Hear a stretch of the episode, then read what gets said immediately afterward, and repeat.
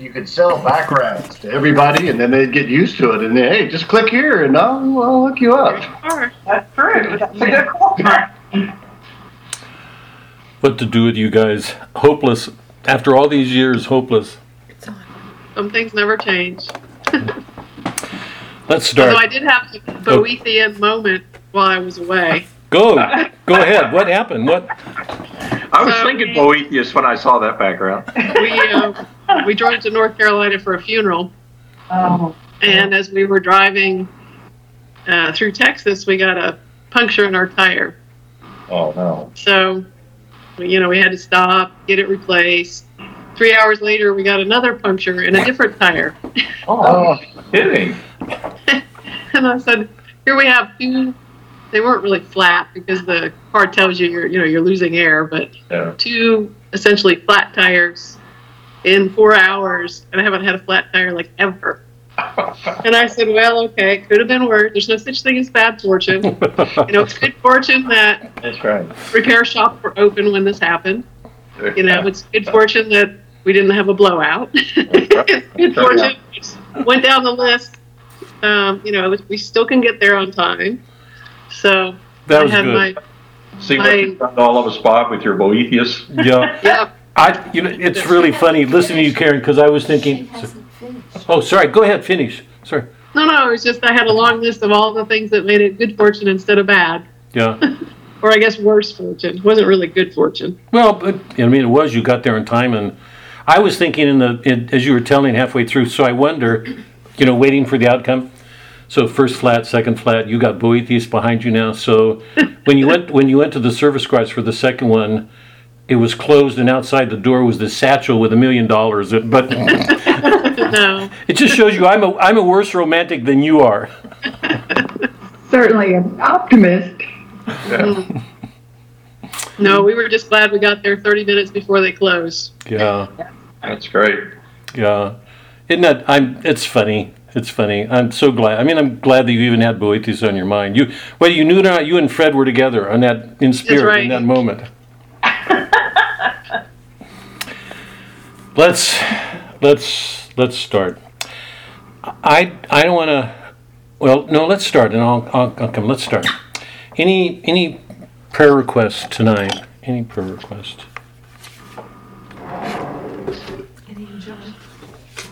I'm going to put in a special prayer for your car, Karen. Thank you. Yeah, I also got free chips on the windshield. It was a tough trip. That is a tough Oh, trip. yeah. Wow. Really? Goodness. Any any prayers? Uh, for Karen, for two green tires and a chip. right. So we made it one piece, so that was the main thing. That's right. Glad, glad you did. I'm I'm going to thank Boethius for being very much alive in our world today. Did you? Annie and John. Let's start. In the name of the Father, Son, Holy Spirit. Thank you, Lord, for the gift of this day. Oh, Karen. oh, what to do with you? What to do with you? Um, thank you for the gift of this day, for the gift of yourself and the Mass this morning, for your words to us. Um, we're approaching the end of the Easter season. Um, it's a period of mm, living the joy, really, that comes from your risen life, and our trust that um, a new life is rising in each one of us. Um, hold us there, please. Strengthen us to hold ourselves there, to not be separated, to stay close to you, to live that. Um, I ask for a special blessing for all of us in this work that we're doing. Flannery O'Connor is particularly important. She and Eliot's murder in the cathedral have um, cut so close to the bone. Um, they're dealing with martyrdom and baptism. They are at the center of our faith, and um, both works um, take us into a world that we know in our heads, but we're able to experience them more deeply through their work. So we're grateful for um, what they do for us right now for Flannery O'Connor. Um, ask a special blessing on friends of ours, um, Anne and John.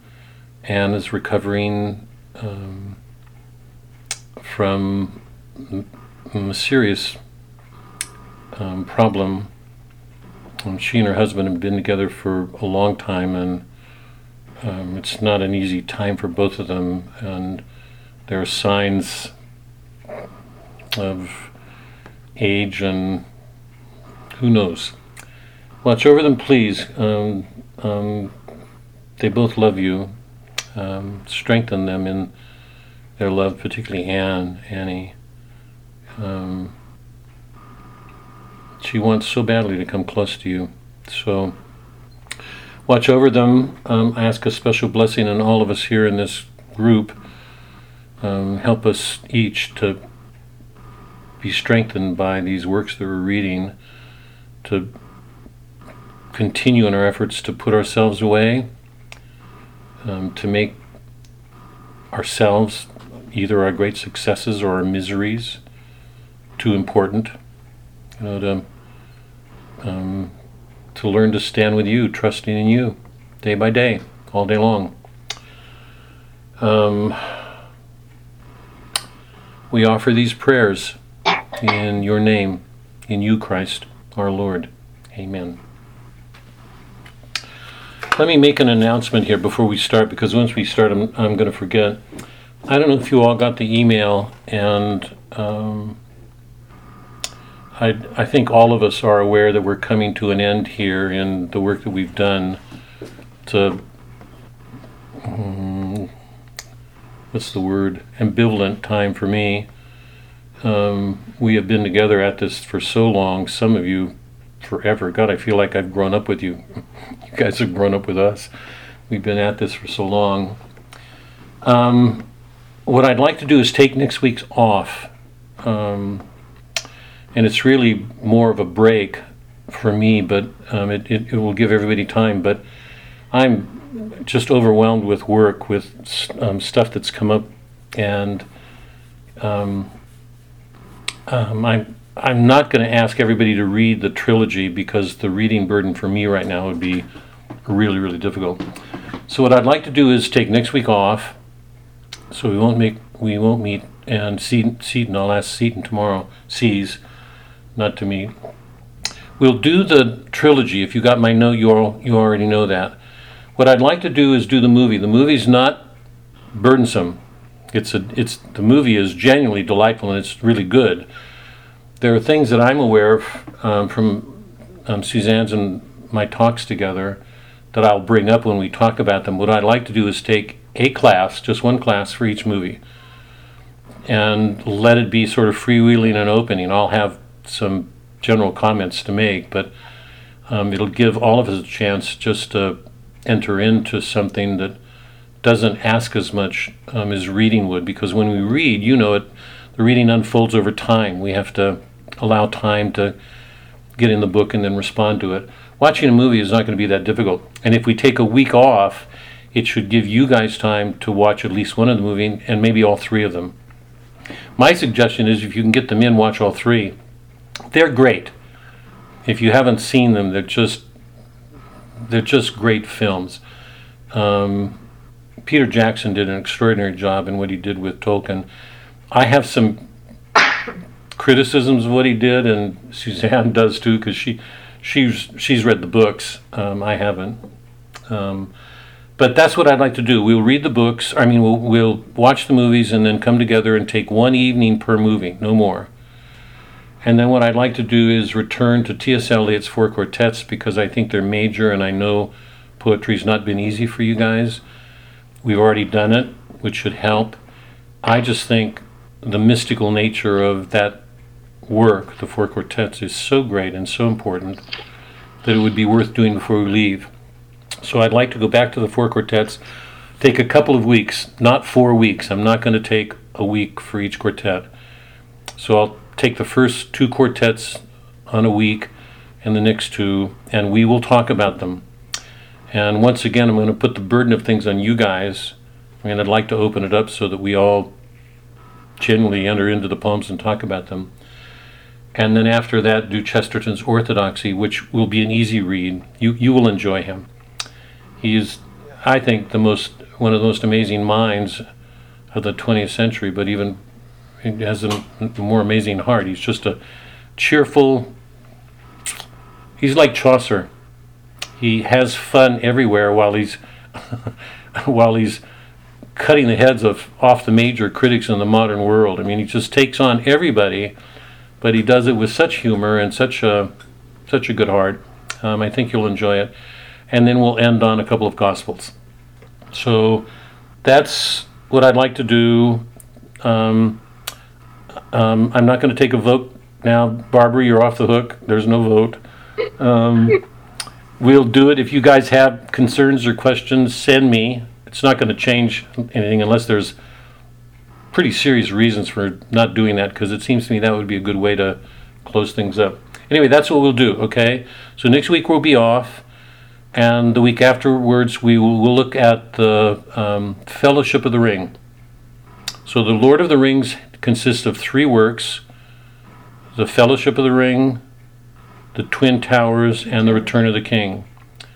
And um, you should know by now, pretty seriously, that Return of the King, which is the title of his last book, has been a recurrent theme, ironically, since the beginning. Remember, it closes the Iliad, the Odyssey, the Aeneid. It is one of the defining marks of all those ancient epics. So, in one sense, we will be returning to origins, to the Iliad and the Odyssey and the Aeneid, but in a new cast. So, one of one of my interests in looking at those films with you guys will be to say, the, the Tolkien's trilogy is one of the most important works of the 20th century. He's Catholic. Um, in what way is this Catholic? Can we can we see it? Can we find Christ in this work um, that that'll be unlike anything we've read because it has a fantasy element to it. It's an adventure quest. It's dealing with hobbits and elves and dwarves. You know, we're not in a naturalistic world anymore. We're in this fantasy world. Why did he do that? Um, does it support our faith? If it does, how? So just take those questions into the movie. You know, when you're watching the movie, um, enjoy the movie. Um, keep those questions alive, and, and when we pick up again in a couple of weeks, we'll we'll start with the Fellowship of the Ring and take up some of those questions. Okay? And if you're brave and have time on your hands, read the books. That was really intended for me.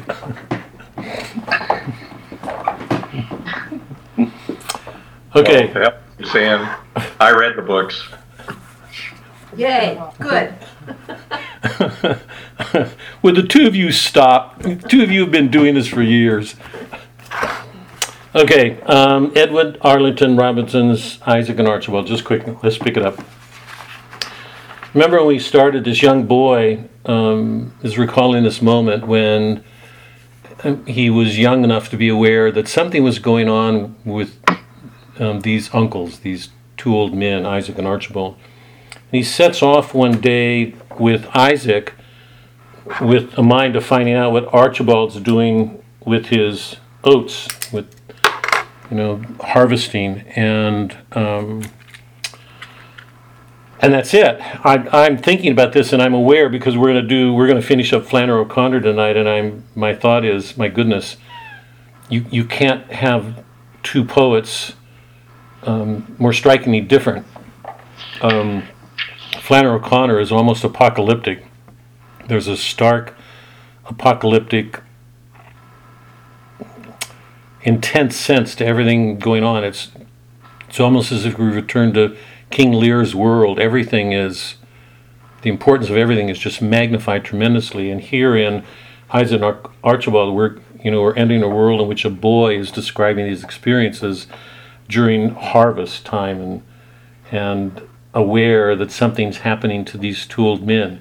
It's comfortable, it's colloquial, it's not stark at all, although it's dealing with death. But um, it's a st- it's a it's a pretty serious contrast to what we've been reading. So, but let's make a place for it.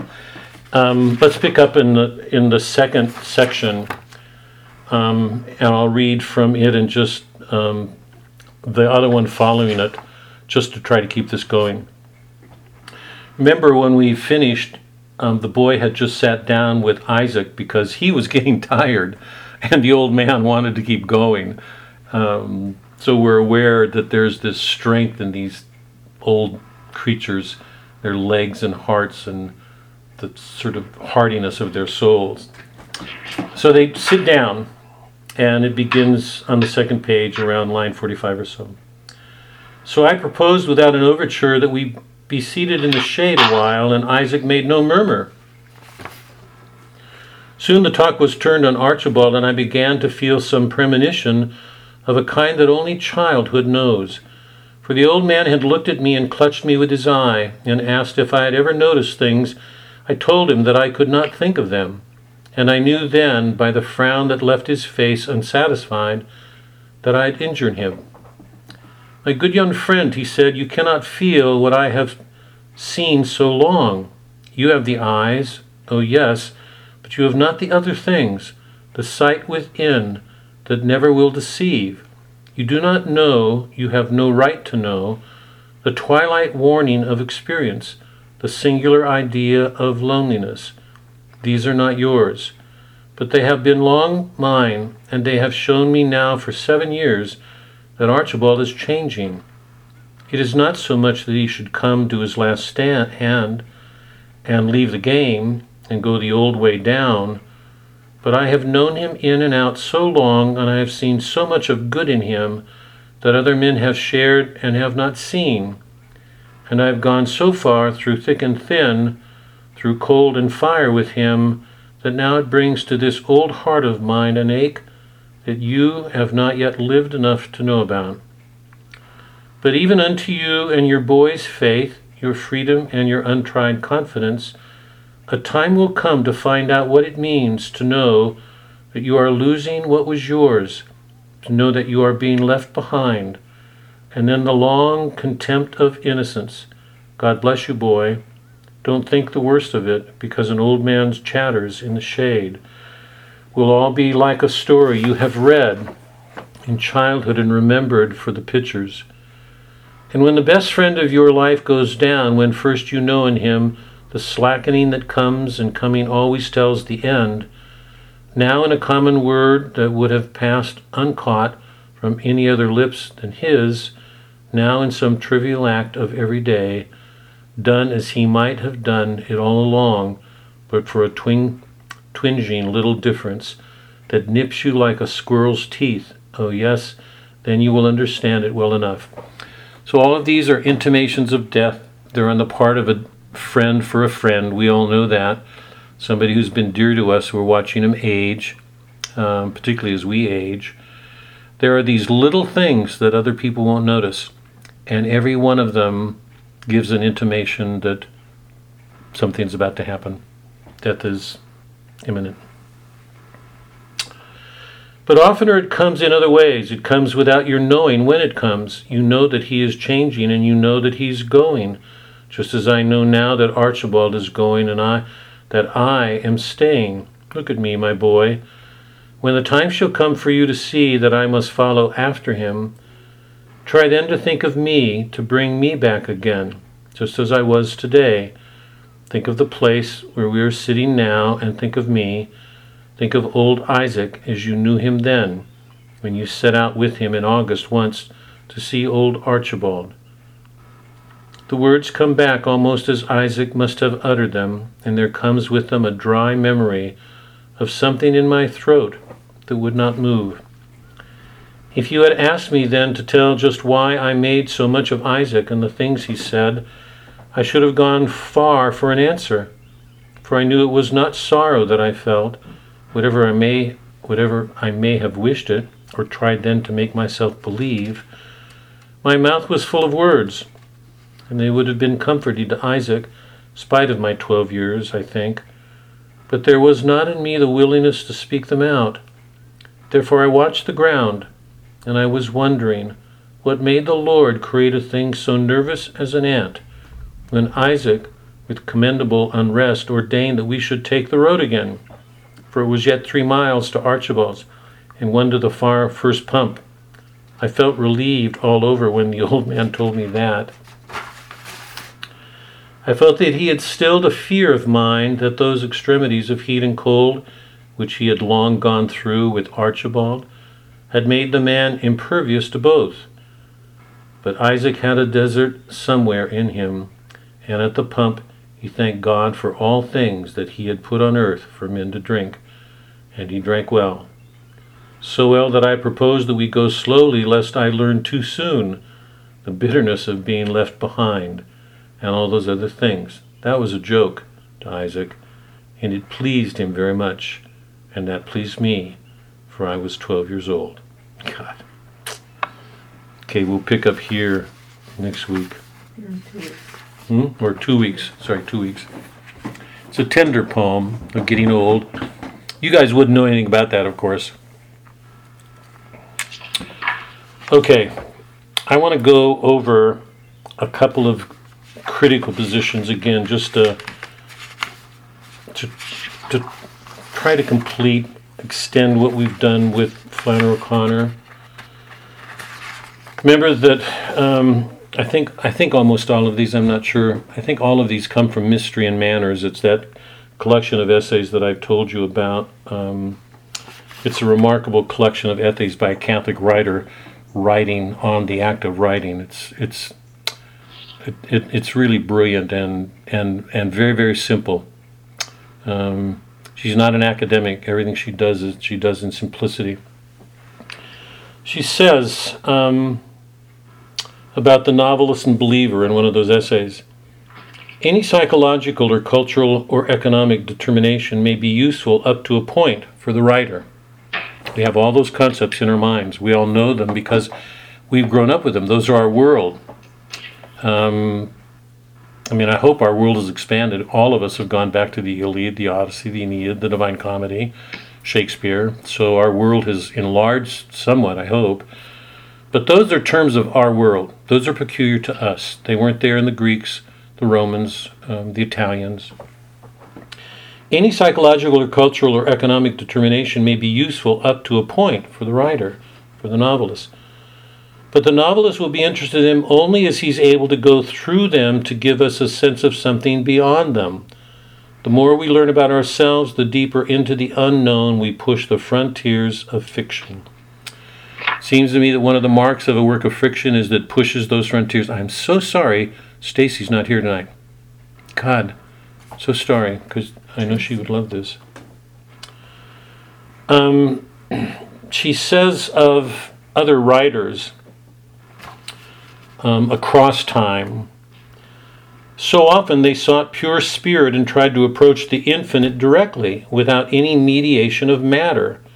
This is pretty much the modern spirit, and for the sensibility infected with it, fiction is hard, if not impossible, to write because fiction is so very much an incarnational art. If you can't put something in words, um, it, it, it could possibly be a warning to be on guard. And I'm saying that truthfully because there's so much talk about the ineffable, the indescribable. You know, our, at the center of our faith is a God who is beyond us, who took on our nature. He became incarnated. So what he did was make everything beyond us knowable. Um, he affirmed everything that's incarnational. The whole tendency of us as Catholics is towards incarnation. To take those thoughts in the depths of our souls that are dark and obscure and try to find words for them. And I'm trusting by now you all know what a struggle that can be. It's, a, it's an awful struggle at times talking about the church and the fiction writer, she says, by separating nature and grace as much as possible, he, the modern writer, who's typically, in her words, Manichaean, I'll come back to that in a second, he had reduced his conception of the supernatural in literature in only two forms the sentimental and the obscene. He forgets that sentimentality is an excess, a distortion of sentiment, usually in the direction of an overemphasis on innocence that innocence, whenever it's overemphasized in the ordinary, tends to become its opposite. Sentimentality is a danger. It arises out of our innocence, our not dealing with hard things. She says elsewhere that innocence leads to the gas chamber. I believe her. Watch what happened in Germany. Watch all the purges where human beings are innocent, where they try to avoid taking responsibility for evil. Evil happens. It was one of the great things of Faulkner's The Hamlet. Everybody cast your mind back for a second. You remember in Faulkner's The Hamlet, everybody was going about, in this agrarian, innocent world, everybody was going about their lives as if nothing was going on, while Flem, Snopes, was using everybody to get ahead. Um, that's the fundamental focus of Faulkner's great trilogy, the, the Hamlet, the Town and the Mansion. Um, if that's not clear, let me give just another example. I believe, I believe personally, this is me, that we live in a Gnostic world. Um, that most intellectuals who write on serious things are are partly Gnostic. They live in abstractions in their mind. They're not incarnated in the body. That poem that we've read so many times, Supernatural Love, is about a a girl whose father lives in his head. She pricks her finger and becomes immediately involved with her body. Um, we don't we don't deal with people anymore. This is so strange. All of us right now are in an unincarnated world. We're we're meeting each other virtually. We're not in our bodies. When we get on the phone, we're not in contact with our bodies. We hear a voice. When we're on the tube, we see an image. All of those are unincarnated. Everything about our world is pushing us past our bodies. And I believe it's leaving our bodies susceptible to all sorts of bad things. It's like we can take them for granted. Um,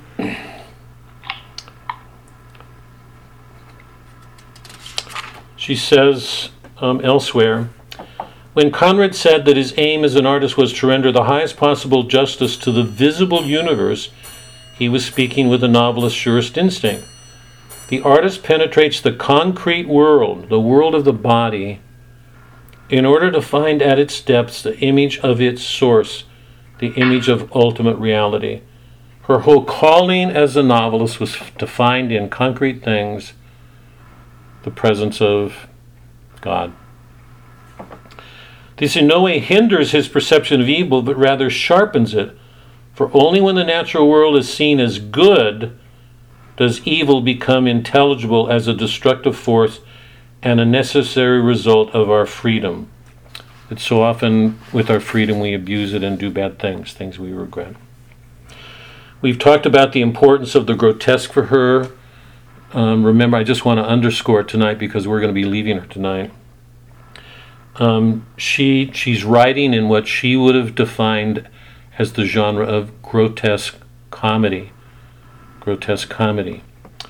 Um, and she speaks of Thomas Mann as the true anti bourgeois style. That the grotesque um, is, in lots of ways, the mark of a good writer. Now, why does she say this? Um, because writers like Thomas Mann, Flannery O'Connor, Dickens in some ways, Hawthorne with his romances, all of those writers were were presenting us with a world that in some ways got distorted slightly. It represented things in a way that was not familiar because all of them knew that most of us as human beings get trapped in conventions of respectability, manners, of outward manners. We're like the Jews in the old world. That we define ourselves by outward manners, our success our homes, our cars, our power, our prestige. We're back in the world of the Iliad. By all the material possessions we have, we give some sense that we're saved, we're among the elect, that we're good. But it's precisely those that the good writer wants to get beyond because people hide behind them, like the Jews. Or Faulkner's Town. Remember that one of the things Faulk, one of the concerns that Faulkner had in his trilogy, particularly in the town, was to show that very often a respectable world becomes enabling. People hide behind it, they don't deal with things. So, grotesque comedy is in response to that temptation, that fact about the world, that very often we hide behind respectability, and um, in any way in which we do, we keep ourselves from from getting to the ultimate reality of things. Um, the adversarial culture. Hold on, Mark. I'll come back. The adversarial culture is, in some sense, some sense, a weather vane. The adversarial culture is always rebelling against a respectable culture. You, you can't live in America for the last two centuries and not be aware of an adversarial culture constantly calling to task respectable, proper people and their hypocrisies. The difficulty is that the adversarial culture usually reverses what they're seeing. It's a mere reversal, it's the same thing from another perspective. It's like somebody who always prides himself and somebody who always puts himself down the two the, their images are just mere reversals of themselves. Pride is behind both of them. Um, grotesque comedy is different. Grotesque comedy is trying to take the social conventions that are so much part of our lives and get beneath them. So not turning them, not reversing them in a mirror image, but getting to the heart of them. That's what Flannery O'Connor does. That's why so many of her stories deal with this confrontation between evil and good, of people having to come into contact with evil, learn to learn to see themselves more truly as they are, and face a moment of grace. Are they going to are they going to continue the way they are, or are they going to change? That's the direction of almost all of her stories. So those are just some of the perspectives that I gleaned from her her work, Mystery and Manners. But they they give us a they they give us some important lights on what she's attempt what she's always attempted to do as a writer. Mark, go ahead. Uh, I was just going to ask for a little bit better definition of what you meant by grotesque comedy. A couple of different examples. Yeah. Okay. And you kind of did at the end, but just Yeah. the difference between that and the other one. I was just kind of Yeah, let me, um, let me, I'm glad you asked it, Mark, really glad. Um, her, her, her fundamental principle as a Catholic was that the, her words, the world is under construction. Grace is always being offered. It's very different from a respectable world, a, a Greek Orthodox, or an Orthodox world, where grace isn't ongoing. Um, she believes that the world is under construction, that the Spirit is working in time with people, helping them to get closer to God, to bring Christ to them. And, and if you take that serious, you know that's going to mean a cross. So you've got to learn to see yourself more truly, face your sins, do something about them.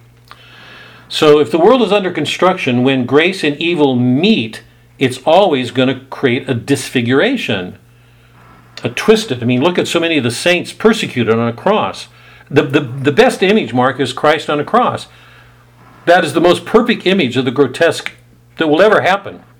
You've got God, who is invulnerable, eternal, unchanging, who took on a moral nature and allowed it to be treated horribly on a cross. So that, mis- that mixture of good and evil is figured there. So Christ on the cross is the best example of that. If you slide off into respectable literature, you move away from that kind of disfiguring or suffering or twisted, contorted things. You're in a comfortable, secure, armchair world. If you go the opposite direction, you're in a world of horrors.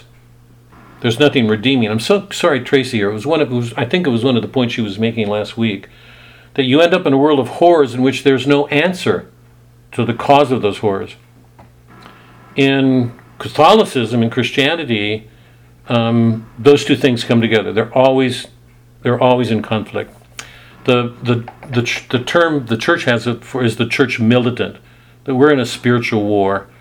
That and that means inside of us, whether it shows or not. You know, we're all looking calm tonight, and but I I know, and I think all of you know that inside of us there's very often a turbulence, a anxiousness. We're struggling with things, and they don't always show, but they're there. One of the greatest images of it, Mark, one of the greatest representations of the grotesque for me are gargoyles. That's why we have them in our house. If you've you've been here, I think. if if anybody's been in our house, you know that there are gargoyles all over the place because to me they're an answer to the modern ten the, the modern Puritan tendency is to clean everything up, make everything sp- get out get all disorder out of the way. Cleaning house is a good thing, you know, but but to but to treat it as if that's going to answer spiritual evil is the gargoyles are images of grotesque comedy. And if you look at medieval cathedrals, which were all Catholic, you couldn't find a medieval cathedral without gargoyles all over them.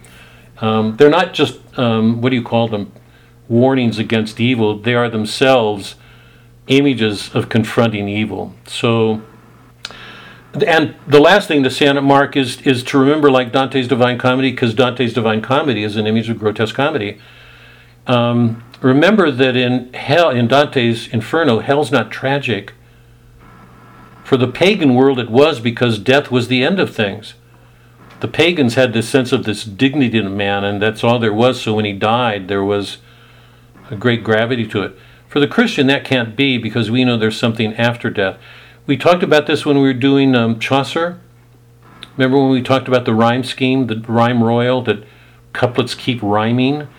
even when he's describing death, he's absolutely Boethian in that practice.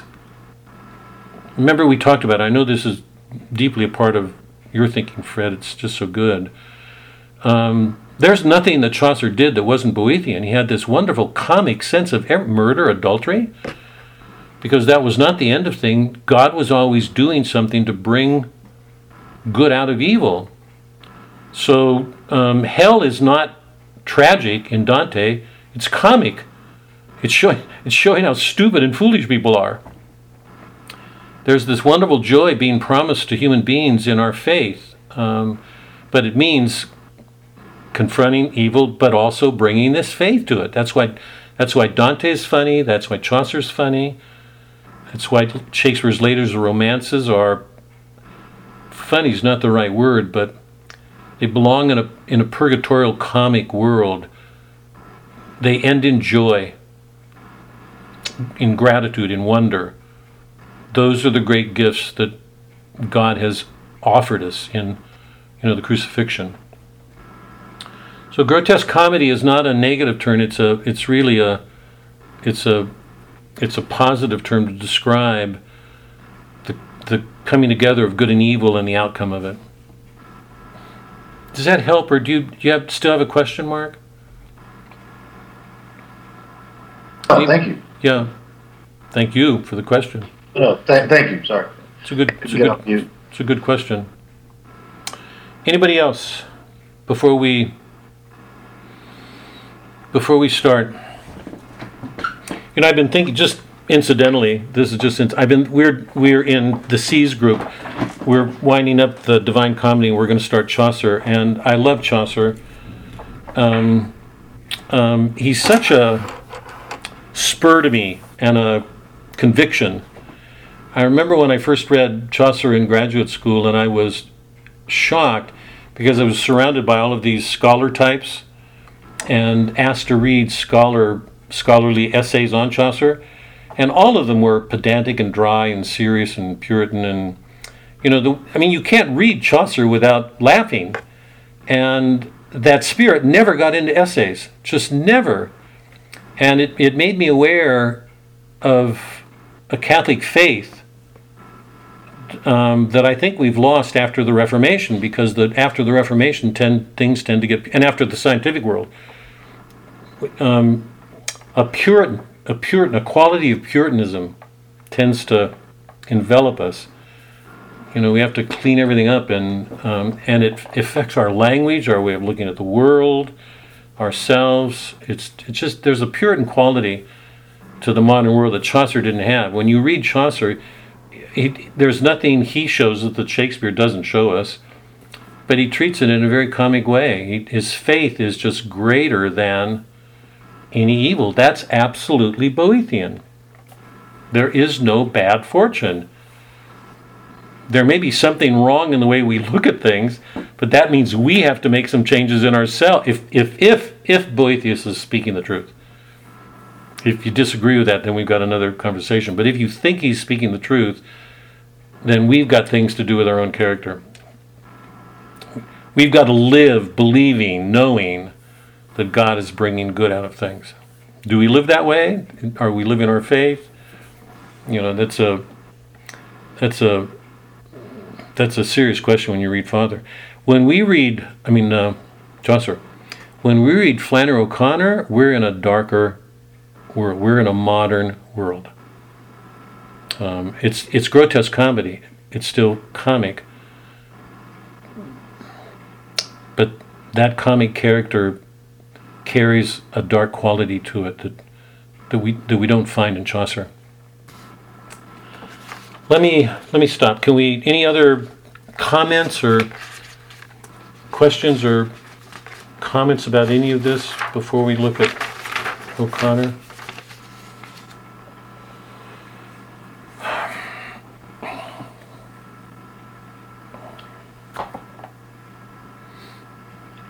Okay, let's go. Can everybody, can you all turn to page 410? What I would like to do tonight, um, it's going to take some time. I would like to, it's been a couple of weeks since we've met. I'm going to read through passages fairly closely to try to keep us close to the narrative and periodically ask questions, but, I, but I'd like to get us back into the text as much as we can. Um, the, the questions that I'd like to ask, I'll ask at the end, but let me tell you those questions now so you can keep them in mind. And if any of you have any other questions at the end, don't hesitate to raise them, please. But here are the questions that I'd like to get to um, to sum up our work on O'Connor. Um, through the whole novel, Tarwater has young Tarwater, Francis, has been absolutely adamant, stubborn in refusing to be guided by old Tarwater. He's going to do everything he can to make him, himself his own man. He makes that clear in a variety of ways. He's going to do things his own way. He's not going to owe anybody anything. At the end, after he baptizes Bishop, a number of things happen. So one of the serious questions that I've got is what what caused the turn? Because you know the novel ends. God, I'm so sorry Tracy's not here. The novel ends with um, young Tarwater going off as a prophet.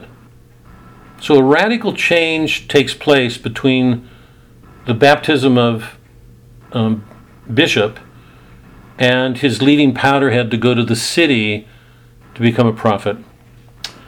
That's the first, and it's a it's a really important one. And the other one that's sort of general is um, where's Christ? Where's Christ? And that's a serious question. That's been at the heart of everything we're doing.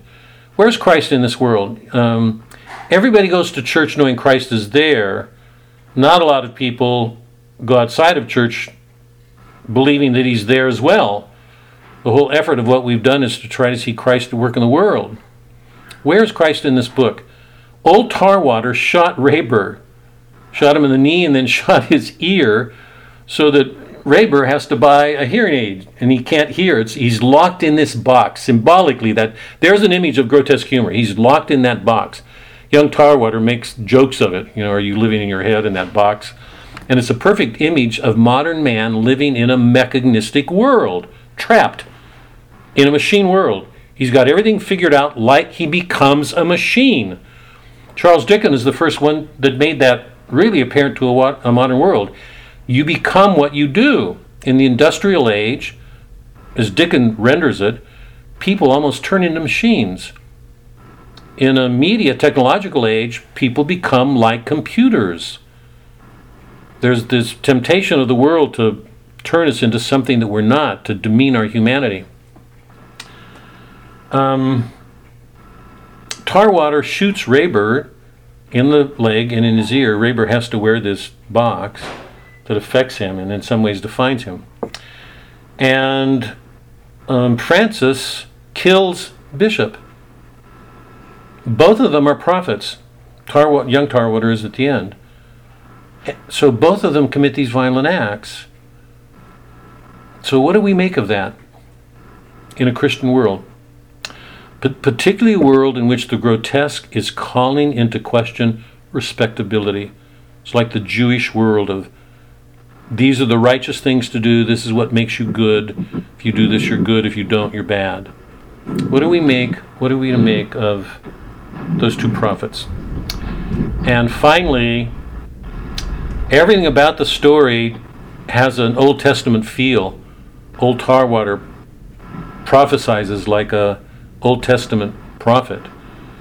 There's that feel to it, very stern, severe.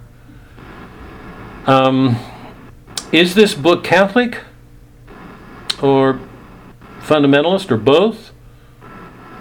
Uh, my question is if it's Catholic, in what way? Do we just say it's Christian and leave it at that? Is there something about this book that we can point to that says this is a Catholic work?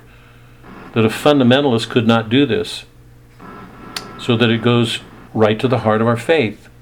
So those are the those are the big questions that I've got, but I don't want to I don't want to tackle them right now. What I'd like to do is do the readings um, and then come back to those questions, okay? So, can you guys turn to 410?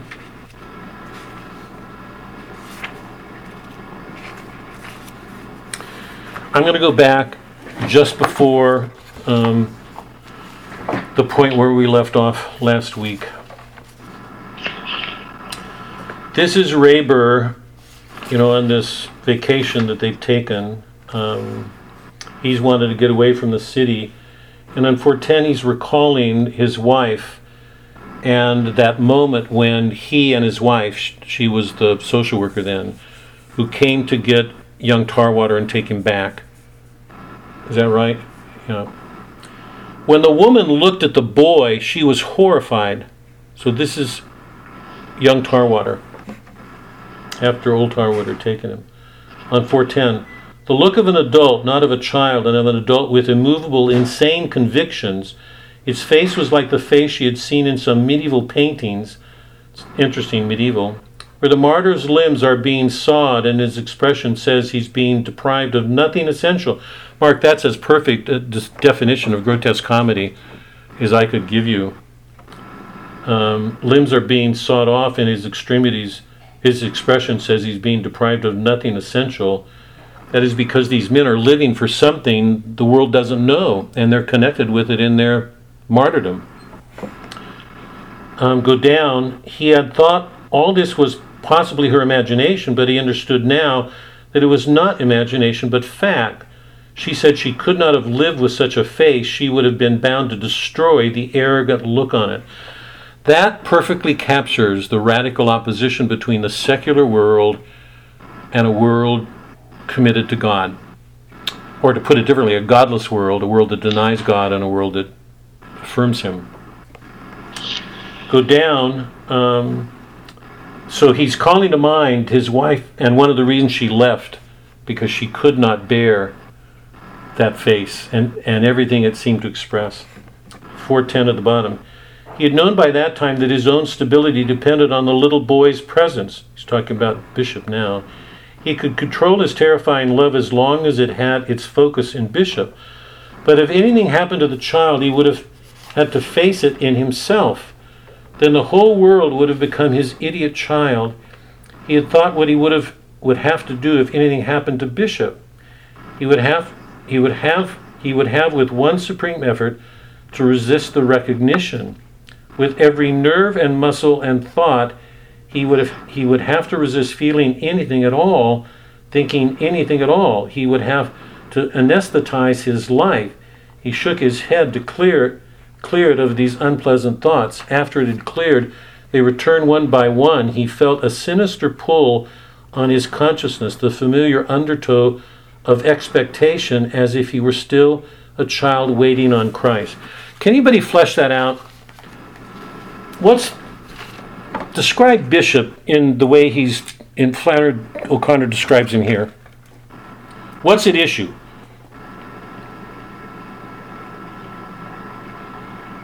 What does having this boy mean for him? Why is it so crucial? Why is O'Connor putting it this way?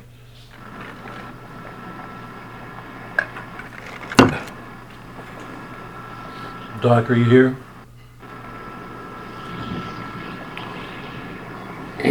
Karen, any thoughts on that?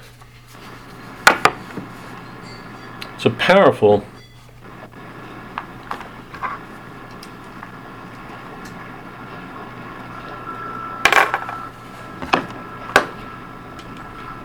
Fred?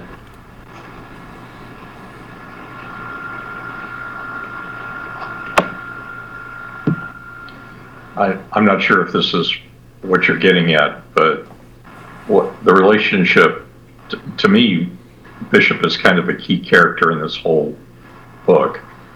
And what this kind of does is flesh out the relationship or the the attempt to try to prevent the relationship from developing in that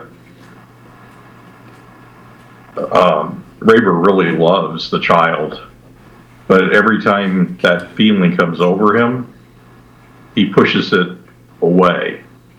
But then he recognizes that he really can't get along without it.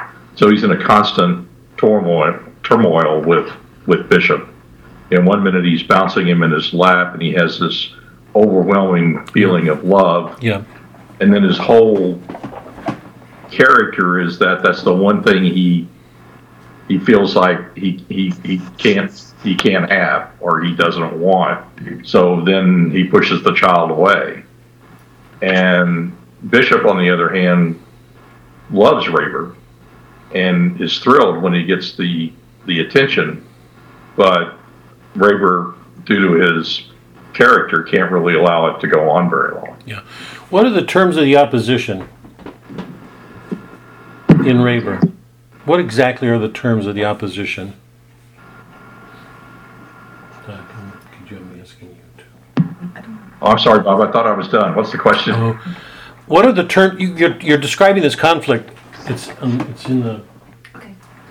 You're describing this conflict in Rayber, and in terms of his affection for the boy. My question is, exactly what are the terms of the opposition? What's at war with him? What's the He, he he refuses to let him let himself love, and yet he has this intense need for it, but he refuses to let him have it. right? So to me, Christ kind of, Bishop kind of represents in the relationship with Rayber is Christ trying to bring that love and Rayber wanting it and for a relatively short period of time uh, gets wrapped up in it. But then he realizes that he's about to lose, lose himself or what he thinks is himself and pushes it away. Yeah, So that's the yeah. that's what I was trying to describe as conflict, but Yeah. I don't know if that answers your question. No, no, it does. Well, it seems to me like um, Rayber sees everything, sees Bishop through society's eyes, and he like like Fred said, he wants to love him, but society deems him as more unlovable, and that's what's pulling at him. Yeah. Yeah, I mean, the, the, there are two worldviews in conflict. One of them is you can create your own self, you can create your own world. Rayber's at a disadvantage because he's got a disadvantaged child, he can't do it. Um, um, but that's his belief. Um, and he holds on to it in the hope that he, he can control him, he can do what he wants. But pulling at him on the other side, he says he would have he would have had to anesthetize his life. He shook his head to clear it of these unpleasant thoughts. After it had cleared, they returned one by one. He felt a sinister pull at his consciousness, the familiar undertow of expectation, as if he were still a child waiting on Christ. There's something in him made in the image of God. He's pulled that way by nature to love, but there's something else in him, um, framed in worldly terms, as Karen said, that rejects that. The, the belief that man can make his life what he wants, that he can re, be, be reborn again, re, um, re, what's the word? Regenerated, re, um, what's the word when you go into, um, what's the word? When you go into therapy and you're re, anyway, it's that reorientation, you know, when you go into therapy with the understanding that it can change your life. So, there are these two worldviews that, that just do not get resolved. But the reason I wanted to read this tonight is because he knows that if he loses that child, it says um, he could control his terrifying love as long as it had its focus in Bishop. But if anything happened to the child, he would have to face it in himself. He would not have something he'd be able to control, that thing. He'd be lost. And that's exactly what happens. Um, remember when he comes back, um, Tarwater takes Bishop out, and Rayber watches the two of them leave the room. And on 422, um, remember he's just had he's just had what he thought was this man-to-man talk with Tarwater, um, in which he gives Tarwater an ultimatum: you either do these things or leave. So he's reached a point of being adamant that these are the conditions by which they're going to go on or they're not going to go on. Tarwater takes Bishop out with him, and Rayber lets him go. To me, that's one of the strangest things in the whole story, but he lets him go. Mm-hmm. He contemplates it, he falls asleep. Um, on 422, after sleeping for a while, he wakes up, um, and this is the way it runs 422. The stillness disturbed him. He turned the hearing aid on, and once his head buzzed with the steady drone of crickets and tree frogs. He searched for the boat so that that box, it's a grotesque comedy image of Rayber. He can click on life. He can click on and off as he thinks he can have control of it. He can shut the world out. He can let it in at his will. It's a perfect image of the mentality that that O'Connor's trying to give us in him. He searched for the boat in the darkness and could see nothing. He waited expectantly. Then, an instant before the cataclysm, he grabbed the metal box of the hearing aid as if it were clawing his heart. The quiet was broken by an unmistakable bellow. That's the first bellow. He did not move, he remained absolutely still. The bellow stopped and came again, then it began steadily swelling. That's the second. The machine made the sound seem to come from inside him, as if something in him were tearing itself free. He clenched his teeth. The muscles in his face contracted and revealed lines of pain beneath harder than bone. He set his jaw, no cry must escape him. The one thing he knew, the one thing he was certain of, was that no crime must come. The bellow rose and fall, then it blared out one last time. There are three bellows. Is everybody clear on why there's three?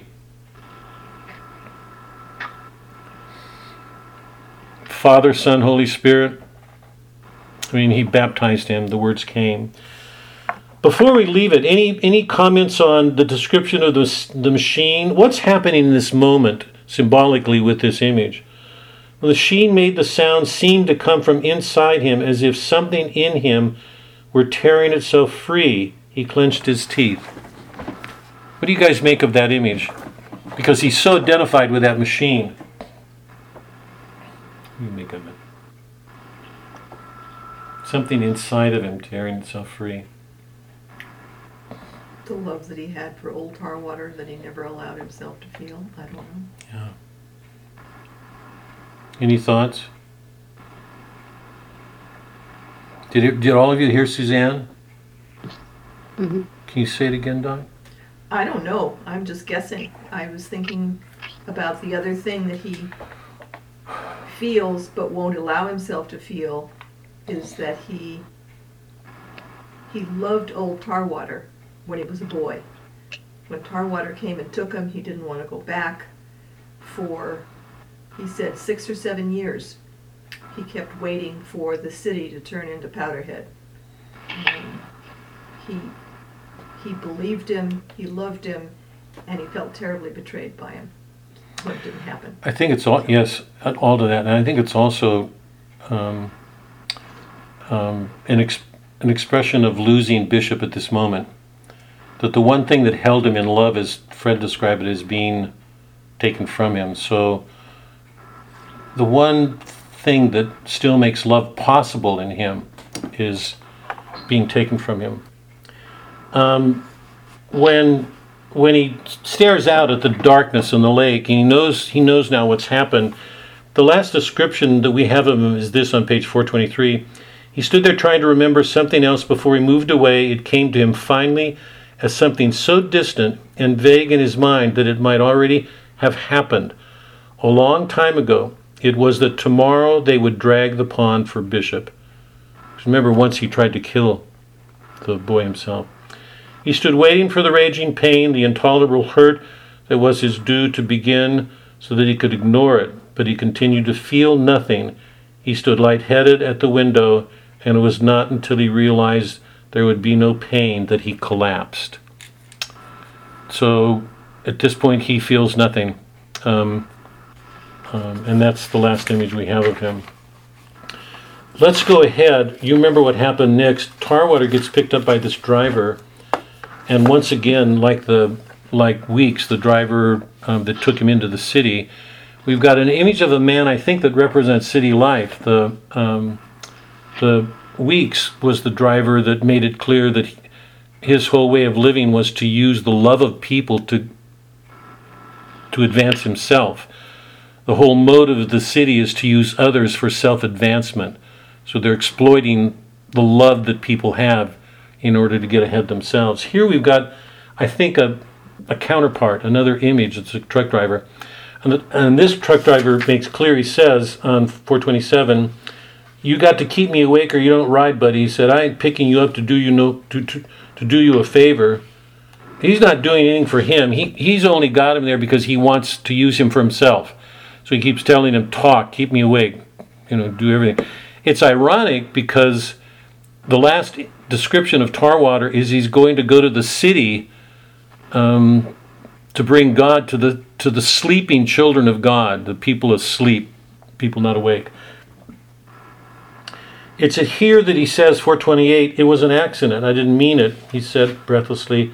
Then in a calmer voice he said, The words just came out of themselves, but they don't mean nothing. You can't be born again. He goes on and on um, in that vein, and then on 432, we get tar, Tarwater recalling the, the drowning, the baptism, and the, the recalling of it in his memory shakes him. 432. 40, 32 or 42? 432. The water slid out from the bank from the bank like a broad block, black tongue. He goes on. You remember the boy climbs on his back and slowly pulls him back, and it's at that point that he baptizes him. Sitting upright and rigid in the cab of the truck, his muscles began to jerk, his arms flailed, his mouth opened to make way for cries that would not come. His pale face twitched and grimaced. He might have been Jonah clinging wildly to the whale's tongue. Um, um, he continues to maintain that stoic, stoic stubbornness of his. He gets out. He walks um, towards the juncture that'll take him to Powderhead. And there at the juncture, remember, he meets this woman on page 437 who um, um, who shames him. Middle of 437. The niggers told me how you done, she said. It shames the dead.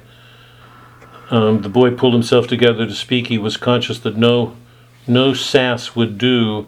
A tremor went through him. His soul plunged deep within itself to hear the voice of his mentor at its most profound depths. Go down. The dead are dead and stay that way, he said, gaining a little strength, and scorns the resurrection of the life. So he's still maintaining his um, stubbornness to move with Old Tarwater or towards God.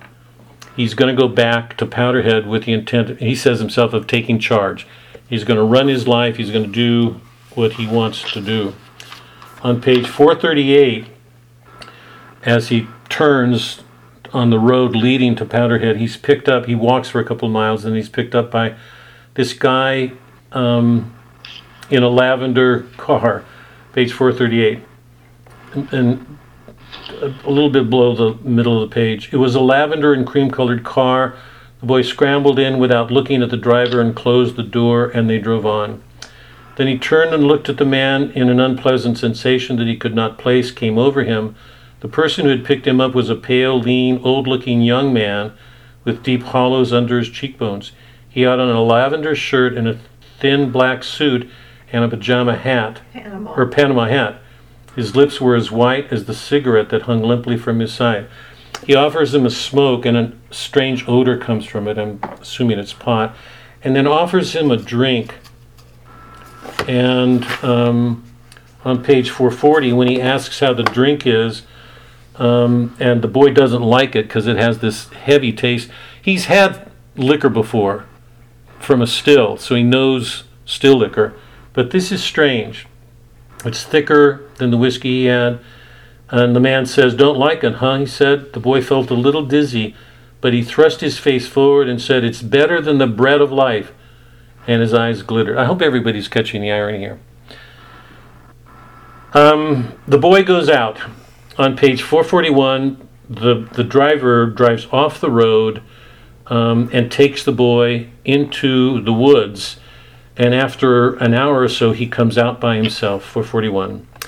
In about an hour, the stranger emerged alone and looked furtively about him. He was carrying the boy's hat for a souvenir and also the corkscrew bottle opener. His delicate skin had acquired a faint peak tint as if he'd refreshed himself on blood. He got quickly into his car and sped away.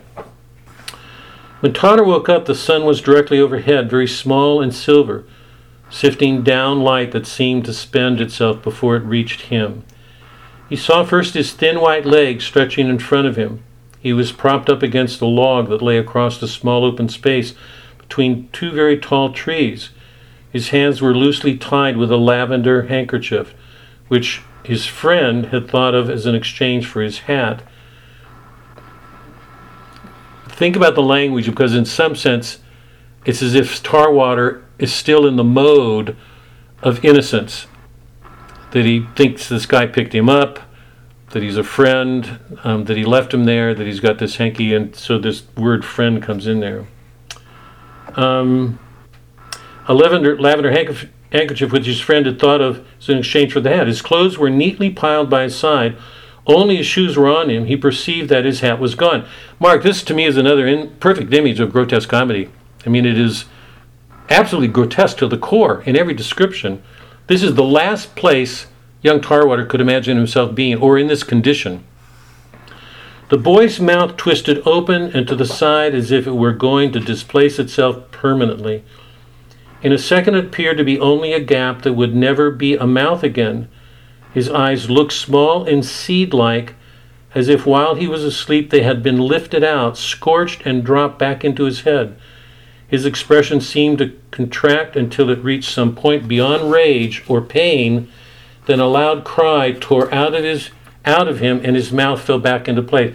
As if he suddenly realizes what's just happened. He sets all the leaves around that scene on fire to burn it, and then he sets off to um, Old Tarwater's home that is now burnt to the ground. 443. He comes to this forked birch that's important for him because it's there that he remembers that he went with Old Tarwater, and that Old Tarwater used to speak about fondly. It had given the old man the greatest satisfaction to look over the field and in the distance see his house settled between the chimneys, his stall, his lot, his corn. He might have been Moses glimpsing the promised land. Um, remember that it's at this point, um, 444, that the stranger returns again, this voice. In the middle of 444, he felt a breeze on his neck as light as a breath, and he half turned, sensing that someone stood behind him. A sibilant shifting of air dropped like a sigh into his ear. God, is that fine? The boy turned white. Go down and take it, his friend whispered. It's ours. We've won it. Ever since you first began to dig the grave, I've stood by you, never left your side, and now we can take it over together, just you and me. You're not ever going to be alone again.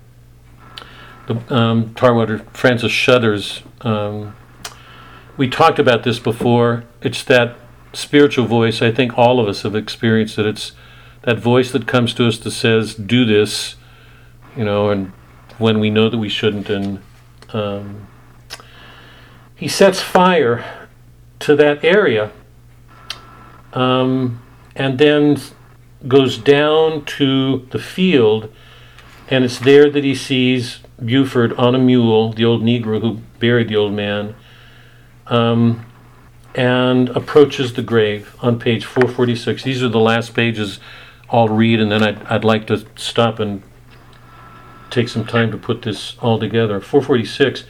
Buford says to him, top of the page, It's owing to me he's resting there. I buried him while you were laid out drunk. It's owing to me his corn has been plowed. It's owing to me the sign of his Savior is over his head.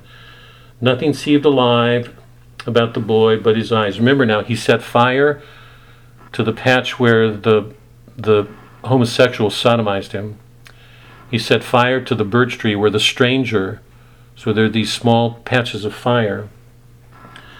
Um, Buford watches him and then turns and moves off. Middle of 446. The boy remained standing there, his still eyes reflecting the field the Negro had crossed. It seemed to him no longer empty, but peopled with a multitude. Everywhere he saw dim figures seated on the slope, and as he gazed, he saw eyes. Hold on, sorry. Um, he gazed, he saw that from a single basket the throng was being fed. His eyes searched the crowd for a long time as if he could not find the one he was looking for. Then he saw him. The old man was lowering himself to the ground. When he was down and his bulk had settled, he leaned forward, his face turned towards the basket, impatiently following its progress towards him. The boy too leaned forward, aware at last of the object of his hunger, aware that it was the same as the old man's, and that nothing on earth would fill him. His hunger was so great that he could have eaten all the loaves and fishes after they were multiplied. He stood there, straining forward, but the scene faded in the darkness. He felt his hunger no longer as a pain, but as a tide. He felt it rising in himself through time and darkness, rising through the centuries, and he knew that it rose in a line of men whose lives were chosen to sustain it, who would wander in the world, strangers from that violent country where the silence is never broken except to shout the truth he felt it building from the blood of Abel to his own, rising and engulfing him. It seemed in one instant to lift and turn him. He whirled towards the tree line. There, rising and spreading in the night, a red gold tree of fire ascended as if it would consume the darkness in one tremendous burst of flame. The boy's breath went out to meet it. He knew that his this was the um, fire that had encircled Daniel that had raised Elijah from the earth, that had spoken to Moses, and would in the instant speak to him. He threw himself on the ground, and with his face against the dirt of the grave, he heard the command Go warn the children of God of the terrible speed of mercy. The words were as silent as seeds opening one at a time in his blood. When finally he raised himself, the um, burning bush had disappeared. The line of fire ate languidly. The boy stooped to pick up a handful of dirt. He smears it on his head, and then he moves across the field. By midnight, he had left the road and the burning woods behind him and had come out on the highway once more. The moon, riding low above the field beside him, appeared and disappeared, diamond bright, between patches of darkness. Intermittently, the boy's jagged shadow slanted across the road ahead of him as if it cleared a rough path towards his goal. His singed eyes, black in their deep sockets, seemed already to envision the fate that awaited him, but he moved steadily on, his face set towards the dark city where the children of God lay sleeping. Okay, a lot of reading, but I just wanted everybody to have a real feel for Okay, I've got um, um, a number of questions, and I would be really glad to hear any of your own. Um, um my first question is what turned him? Uh, let me see if I can recount the episodes. Um, just before he takes Bishop out to the lake, and Rayber is having that frank man to man conversation with him. Rayber says, Here's a glass of water, baptize him, you can do it. This is just to prove to you how absurd the act is. It's stupid. Only stupid people do this. It's a superstitious ritual. You're better than that. You're above that. Out of his stubbornness, Francis says, No, I don't need this. I mean, he's a little bit embarrassed. Rayber takes the glass back, and we watch what happened. Um, Francis will take the boy out. He will, after a long time out there, he will drown him, baptize him in doing it. So, in that one act, Tarwater learns, and this is, it seems to me, one of the most important truths of the book. Tarwater learns that um, the meaning of an action isn't always confined to the one we want to give it. I'll repeat that again. The, the, the meaning of, or something like it, the meaning of our, our actions isn't all, aren't always confined, isn't always confined to the one we want to give it. Um, he said it was an accident. He did not intend to baptize the boy, he intended to kill him. But what he does has a meaning greater than the one he intended. It's another way. It's another way of saying something we've been learning all along. Um, remember, Dante said that there are four levels of meaning. That what something means on the surface isn't always what it means analogically. Oh God, here. Um, so he's had a hard lesson. Tracy, I've been waiting for you. God, I've been lamenting because we've been covering this stuff and I had you on my mind because we just went through the baptism scene. I, I, let me just encourage you to go on the audio just to pick up what we missed. But I'm I'm really glad you're here because um, some pointed questions. Anyway, he he learns in that moment. I just went through the last part of the book, Tracy, and I'm asking questions now. Um, he learns in that moment that what he intended is not finally what happened um, that the meaning given to it was not the one he intended. He intended to kill him, but he ended up baptizing him. So it's a humbling moment for him. And remember, when he recalls it in the in the cab of the truck, he shakes violently. Just recollecting it unnerves him. So that there's that moment of recognition in the in the truck. Um, when he sets off towards um, Powderhead, he meets the woman at the juncture who, who shames him and says that the Negro had to do that and, and that for him to scorn the resurrection of the dead was shameful. And Tarwater tries to muster an answer, but it's weak. He can't answer it because there's a truth to it. When he gets to um, the birch tree, he go. Oh, oh, sorry. When he when he's picked up, so so he's on the road for hours or for miles, he gets picked up by the homosexual in the lavender car and he's sodomized. And when he wakes up, his pants are off, his legs are there. It's a, for me, Mark, that's a grotesque comic moment. It's, I mean, it's absolutely ridiculous given his pride. His pants are off, his shoes are on, his hands are tied, his mouth is twisted. Um, and it's only when he realizes what happens that his mouth gets back into shape and we realize that he's been sodomized. That, and this is really important, that seeds, the seeds of this man entered him. And I hope that's crucial because this image of seeds is really important through the whole last part. He's sodomized, um, and he's shocked. He burns the place. He goes to the to the tree, the fork tree, the stranger comes to him, whispers to him, says, It's ours now, let's take control. We can finally have what we wanted. He burns that to get rid of the stranger, finally. So he gets the stranger out of his life. Then he goes down to the field where um, he meets Buford, who told him that he did what young Tarwater should have done. He buried the old man. And then he has that vision of the gathering of people and Christ feeding them in the multiplication of the loaves and fishes. And he sees um, his great uncle there. Remember, eagerly leaning to get to receive the bread, and is saying that it was the same as the old man's hunger, and nothing on earth would have filled him. His hunger now was so great that he could have eaten all the loaves and fishes after they were multiplied. So this hunger opens in him no longer as a pain, but as a tide he, he will not be able to answer it except in Christ. Um, so he sees this fire and he relates it to the fire um, that encircled Daniel, that raised Elijah, that spoke to Moses, and um, he throws himself on the ground, and he hears this. He hears this command: "Go warn the children of God of the terrible speed of mercy." The words were as silent as seeds opening one at a time in his blood. There's another grotesque image, Mark. You've got the seeds of this homosexual who just sodomized him in him, and here you've got an image of seeds being transformed. He raises himself up um, and then sets off. And the last image we have is his singe eyes, black in their deep sockets, seemed already to envision the fate that awaited him.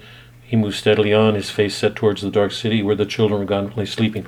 So all these things happened to him from the time of the baptism.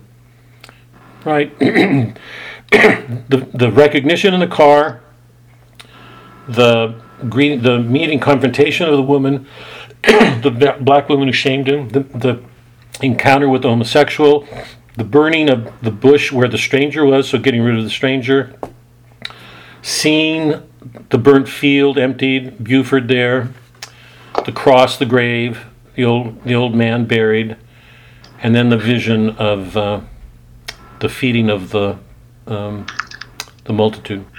So my question is, what turned him? Bef- before we go to the other questions, what turned him? And how do we understand this? The peripeteia has been central to every major work we've read, right? From Aristotle. The major action of any good work has as its center the, par- the turn, the recognition, right? The turning. That you go along in life thinking everything's okay, and then suddenly something happens and you find yourself on your face and you know things aren't the way you th- thought they were, and you have to change. And the peripeteia here is in the last several pages. It doesn't come till the very end. So, what turned him? How do we can we account for the turn? Because he's been adamant, absolutely stubborn about following his great uncle. So, what happens here at the end? How do we understand it? Tracy, I'm going to put you on the spot because you're late. I actually had a question for you because it's one of the open. I want to get back to it tonight. But you, you know, your comment last week about relief when you were, you know, you're reading these other horror stories, and I was so glad for it. And I, I, I don't want to take it up now, but I do want to come back to it because now we're dealing with the end, you know. But what do we make of this ending? Why the turn? Can you you have any thoughts on it? What? How do we explain? You know, it? what one of the things that struck me was his tenderness towards. Um, my mind is going to go blank. The little boy, Bishop, yeah. Bishop. Prior to them going out on the lake, when the late when the woman was watching them, and I think he stooped and tied his shoe, maybe. Um, I mean, in many ways, that was a turn because he was so repulsed, repulsed, repul- uh, by Yeah. Bishop to begin with. Um, and the other thing that strikes me is the burning of it, you know, just the, um, what's the right word? Like a, a I can't think of the right word, but it was, I can't think of it. It's okay. I can't think of the right word. It was just, um, well, I guess there are no words. They're there somewhere. They'll come out, even if they don't come out now. Why the turn? I, I don't know, other than it was always there. Except He that- was fighting against something that was always there, and he but just yeah, surrendered but yeah, to it it. was. But he, but something happens here, and so I, and there's a number of things that happen. I mean, it's a complicated. A lot happens in four or five pages. A lot. Yeah. Wait, wait, Fred, if you can. Barbara, do you have a thought on this? Why the I'm turn? learning. No, no, I'm not. I'm not letting you up. We're all learning. Sorry, Barbara. We're all learning. I am too.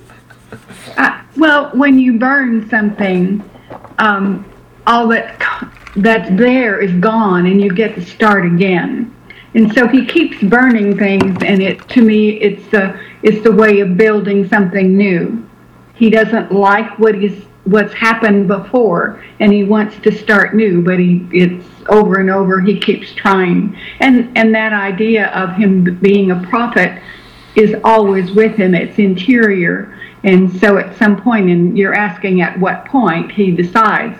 But i think it's a i think it's a succession of things that finally make him change and want to do what he's called to do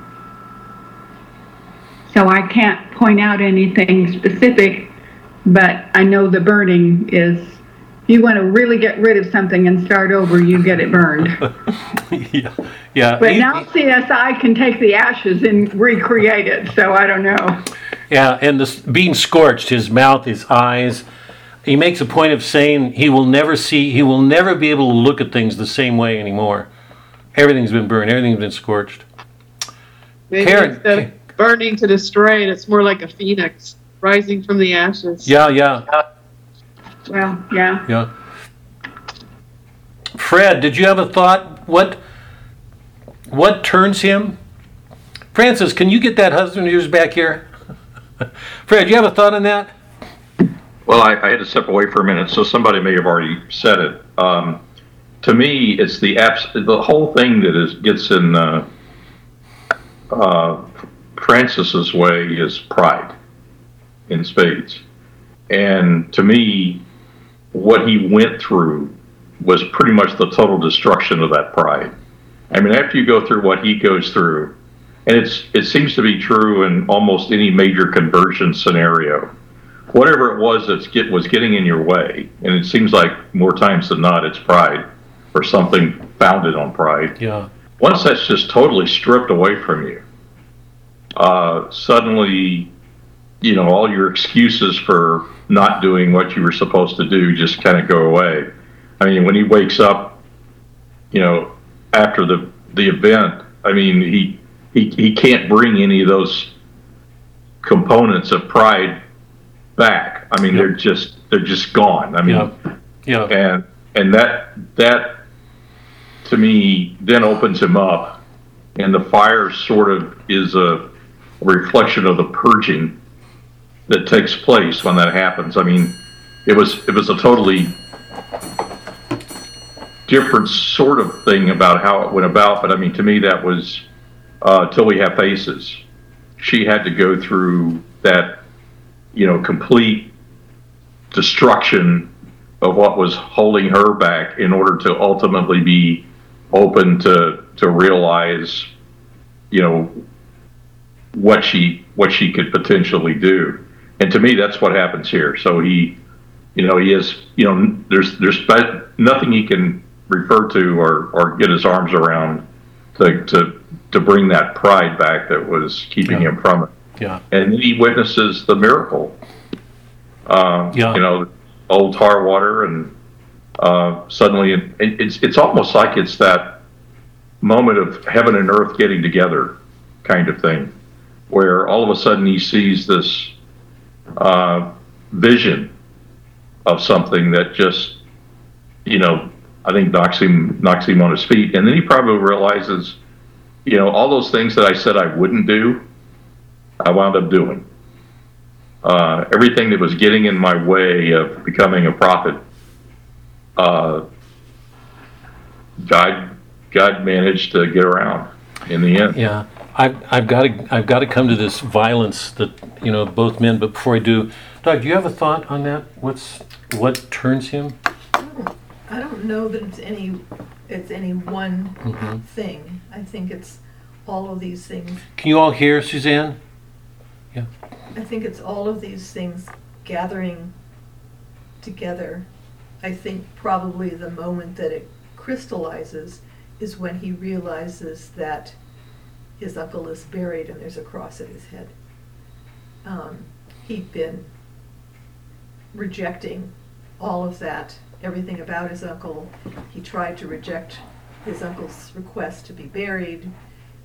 Um, and when Buford says, no, I buried him, I put the cross there, there's the image of, um, of him opening his hands sort of stiffly, like he'd been holding something really tightly, and he opens his hands and lets it fall. Tarwater. Yes, Francis. yeah. Um, and um, and he says that he was looking out across the field and realized that he was seeing the land that he had said he would never enter. Um, so it, there's just a lot. Yeah. And then when he has, once he's, ma- and I think he had to make that movement A record. Go ahead. um, before he could have the vision I, yeah. I, um, and see the burning bushes or the burning tree as well as yep. the image of the Yeah. of the multiplication of the loaves. I Yeah. mean, it's like Yep. he had to he had to let go of what he'd been fighting with Yeah. before he could do that. I agree. Let me let me offer you just a couple of thoughts to focus it. I mean, this is my own reading of that ending. It seems to me that there are two scenes that are essential for the turn, e- even though I think they're all they all play a role. But the two of them go to this notion that Fred touched on in his pride, this this stubborn refusal.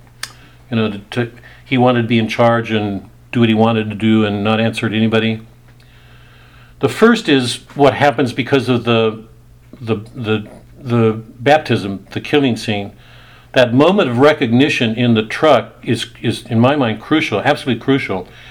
Because it's at that point that he recognizes that the meaning of his action doesn't rest just in what he intended to do. What happened had a meaning completely different from the one he went in. So he's humbled by that. He's shocked. He's really undone. It unnerves him because it, in one sense, it, it, it strikes at his sense of having control to give a meaning to his own life, for his own life to be a product of what he intends it to be. When in that act, he realized that what he intended to do has a meaning very different um, from the one it's given. So he learns that there's something beyond that humbles him. I think that's the first one that's absolutely crucial. It, it breaks that stubbornness, it leaves him shaken the woman's words shaming him, I think, are important. But to me, that that moment of recognition in the cab of the truck, when he has to when he has to admit that there's a meaning to things beyond what he can give them, is humbling. And the second is the sodomy, and I think it's absolutely crucial because for a number of reasons that that to me is a is a first of all a violent violent act, but it's an expression of the evil that he's not admitted his whole life. And it takes control of him. So it's another instance of that attitude that he takes to the world of having complete control when suddenly, um, because of his innocence, this guy is able to manipulate him, give him a smoke, give him a drink, puts him out, and then sodomizes him. And the, the greater irony of that is that he sodomizes him in his mouth, and the seeds from that ejaculation enter his body. And that, that, that description of that cry wrenching from his mouth, putting his mouth back in shape. That there's this, that, that's that moment that's been so important to so many of Flannery O'Connor's stories. That that's that moment of grace, grace and evil meeting. Um, thanks. Can move it over. Let me just see if I can. Um, the boy's mouth twisted open to the side as if it were going to displace itself permanently. In a second, it appeared to be only a gap that would never be a mouth again. He'd been violated. The world just took control of him against, you know, all these assumptions that he's adequate to take care of himself. His eyes looked small and seed like. There's that seed. Seed like, as if while he was asleep, they'd been lifted out, scorched, and dropped back into his head. His expression seemed to contract until it reached some point beyond rage or pain. Then a loud, dry cry tore out of him, and his mel- mouth fell back into place. It seems to me that those two events, the recognition in the cab and the recognition in the sodomy scene, shake him to his foundations. That that pride that he can do anything he wants, he doesn't have to listen, is undone by himself because he himself killed the boy, and, and the meaning of that act was one he didn't intend. So he's directly involved in that. And in the other, in an act that's done by somebody else on him um, that he couldn't prevent. That guy took control of him and did what he did. And my, and it seems to me that his, that as at least as I read it, that the the combination of those two lead him to a point of making a decision. And that's when he burns the, the cypress, the fork tree, and burns the strand. That is, that's an active decision to get rid of that voice. Because up until that moment, that voice has had its way. Because that's, that's I would call it the demonic, the evil in the human soul. He's done nothing to get rid of that voice. He actively gets rid of him, he burns him. So that's the first moment when he takes a choice against that way of life that he's prided himself on up until that moment. So there, there's a visible turn. And then he goes, sees Buford, he sees the cross. I think all of those things are preparatory to the vision. That it's because he's turned, that he's been violent, he's experienced the evil of the world. A whole new world is broken in on him. And that's a preparation for the vision of the of you know the feeding of the um, of the multitude. And I think the I mean the part of the beauty of that is um, the the way in which this is grotesque comedy, Mark. The way in which Flannery O'Connor takes the image of seeds from the Sodomy Act and transform them. That those are seeds of prophecy. That he's going like this is um wait this um, he's going to take an evil done to him and turn it to good. So we're watching a real, we, we, we've experienced a real powerful change take place. Here's the other one of the other questions that I asked because I want I want to be careful over time. Old Tarwater shot Rayber in the knee and in the ear, made him deaf in one ear and and gave him that box. God, her imagination is extraordinary. And um, Tarwater kills, young Tarwater, Francis kills Bishop. Both men commit violent acts. How do we understand them? Particularly in light of the title. Serious question. Lots of people, lots of Christians, um, remember I've told you this before, lots of older women used to write Flannery O'Connor all the time and and criticize her and say, "Why don't you write nice stories?" they wanted, I mean, look at Christ on the cross.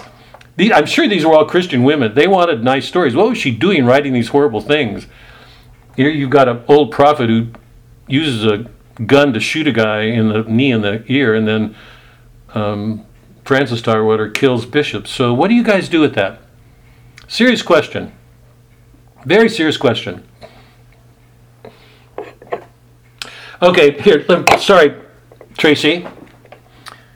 So, sorry, I'm not picking on you because I, I just don't want to miss this question. Oh. You said your response last week, you said you were in this reading group and reading these stories that you didn't want to finish. You're reading Violent Bear Away, which, in which a good amount of tension and conflict and some violence take place. And you, your words, I remember, said you were relieved, which I was glad, which I, honestly I was so delighted to hear. But explain that. You've got Old Tarwater shooting Rayber in the leg and the ear, and you've got young Tarwater killing Bishop. And both men claim to be prophets. So square that for us, would you please? You will be a friend of Mark's forever if you do. He's been shaking his head for the last two minutes. I don't know if I can help you, Mark. I don't. Um,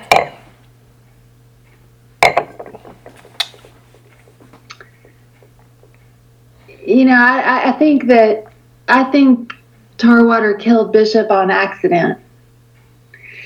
And um, but he says no. He intended said I intended to kill him. It was an accident that he baptized him. It says I think those are his words, aren't they? I I, I, I don't have any idea other than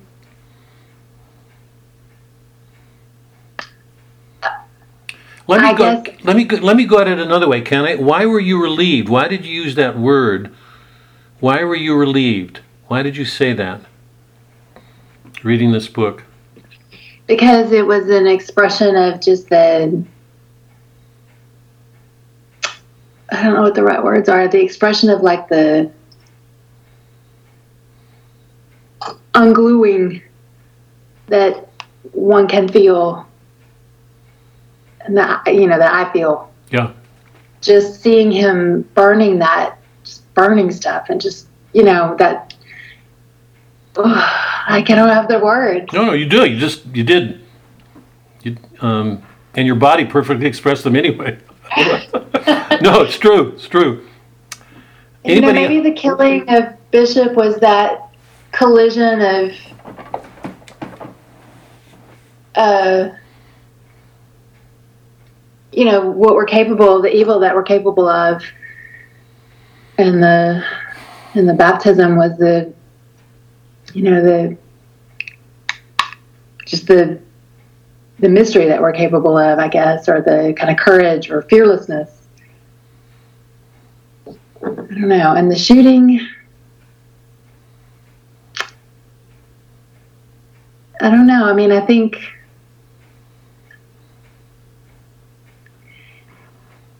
Uh, you know, I don't know. I don't know how to express that. I have ideas on that, but I don't know how to express them.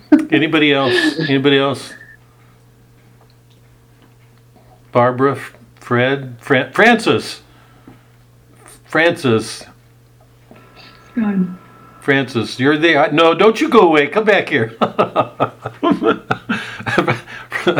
Fred, do you have any thoughts on this? Well, um, spent a lot of spent a lot of time mulling that over during the course of this book. It, it seems like that often uh, some type of violence or a violent act often precedes what ultimately becomes a grace.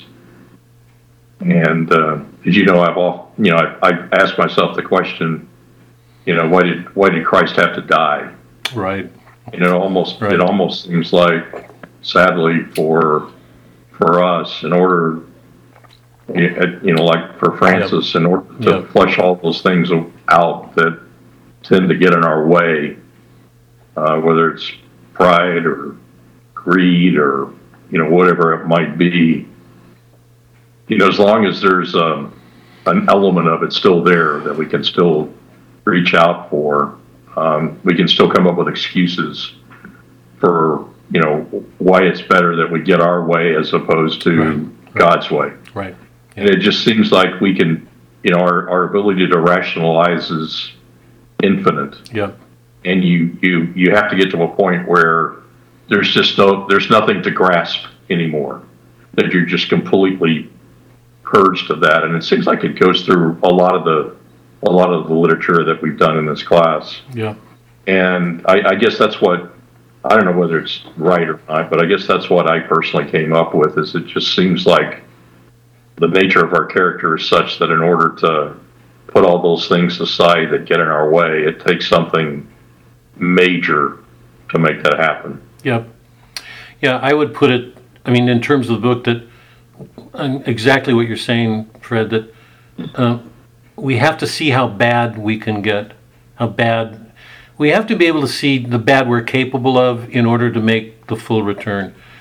Because just as you said, if we don't, we've got all these excuses, these, you know, these layers. We have to see how bad we can be for that turn to be complete. Just stop for a second. I mean, and, and I think Fred's right. Every if you look at every ma- every major tragedy, particularly Winter. Well, Winter's Tale is not a tragedy, but Leontes had to reach a point of seeing how bad what he did was. Think about Peter, because my first thought goes to him when I when we go along this line. Christ chose him to be the rock of the church before his betrayal. Why did he do that? He knew he knew because he even said to Peter, "You're going to do this." Why did he let Peter do that? My own belief is he he he did that knowing that Peter would never be the leader of the, the church that we see in Acts. He would never be that man until he learned to see himself as he was. Until we realize how bad we are, our turn to Christ will never be as complete as it should be. We will always, as Fred said, we will always have something in the way. And there'll always be, in terms of the conventional world, respectability, status, image, you know, all those things that that we live by that keep us from seeing the depths of our sins. So it seems to be part of what she, I mean, what part of what she does in every work. She said that, and I think in one of the quotes. Um, um, it's a wonderful. She said that. Um,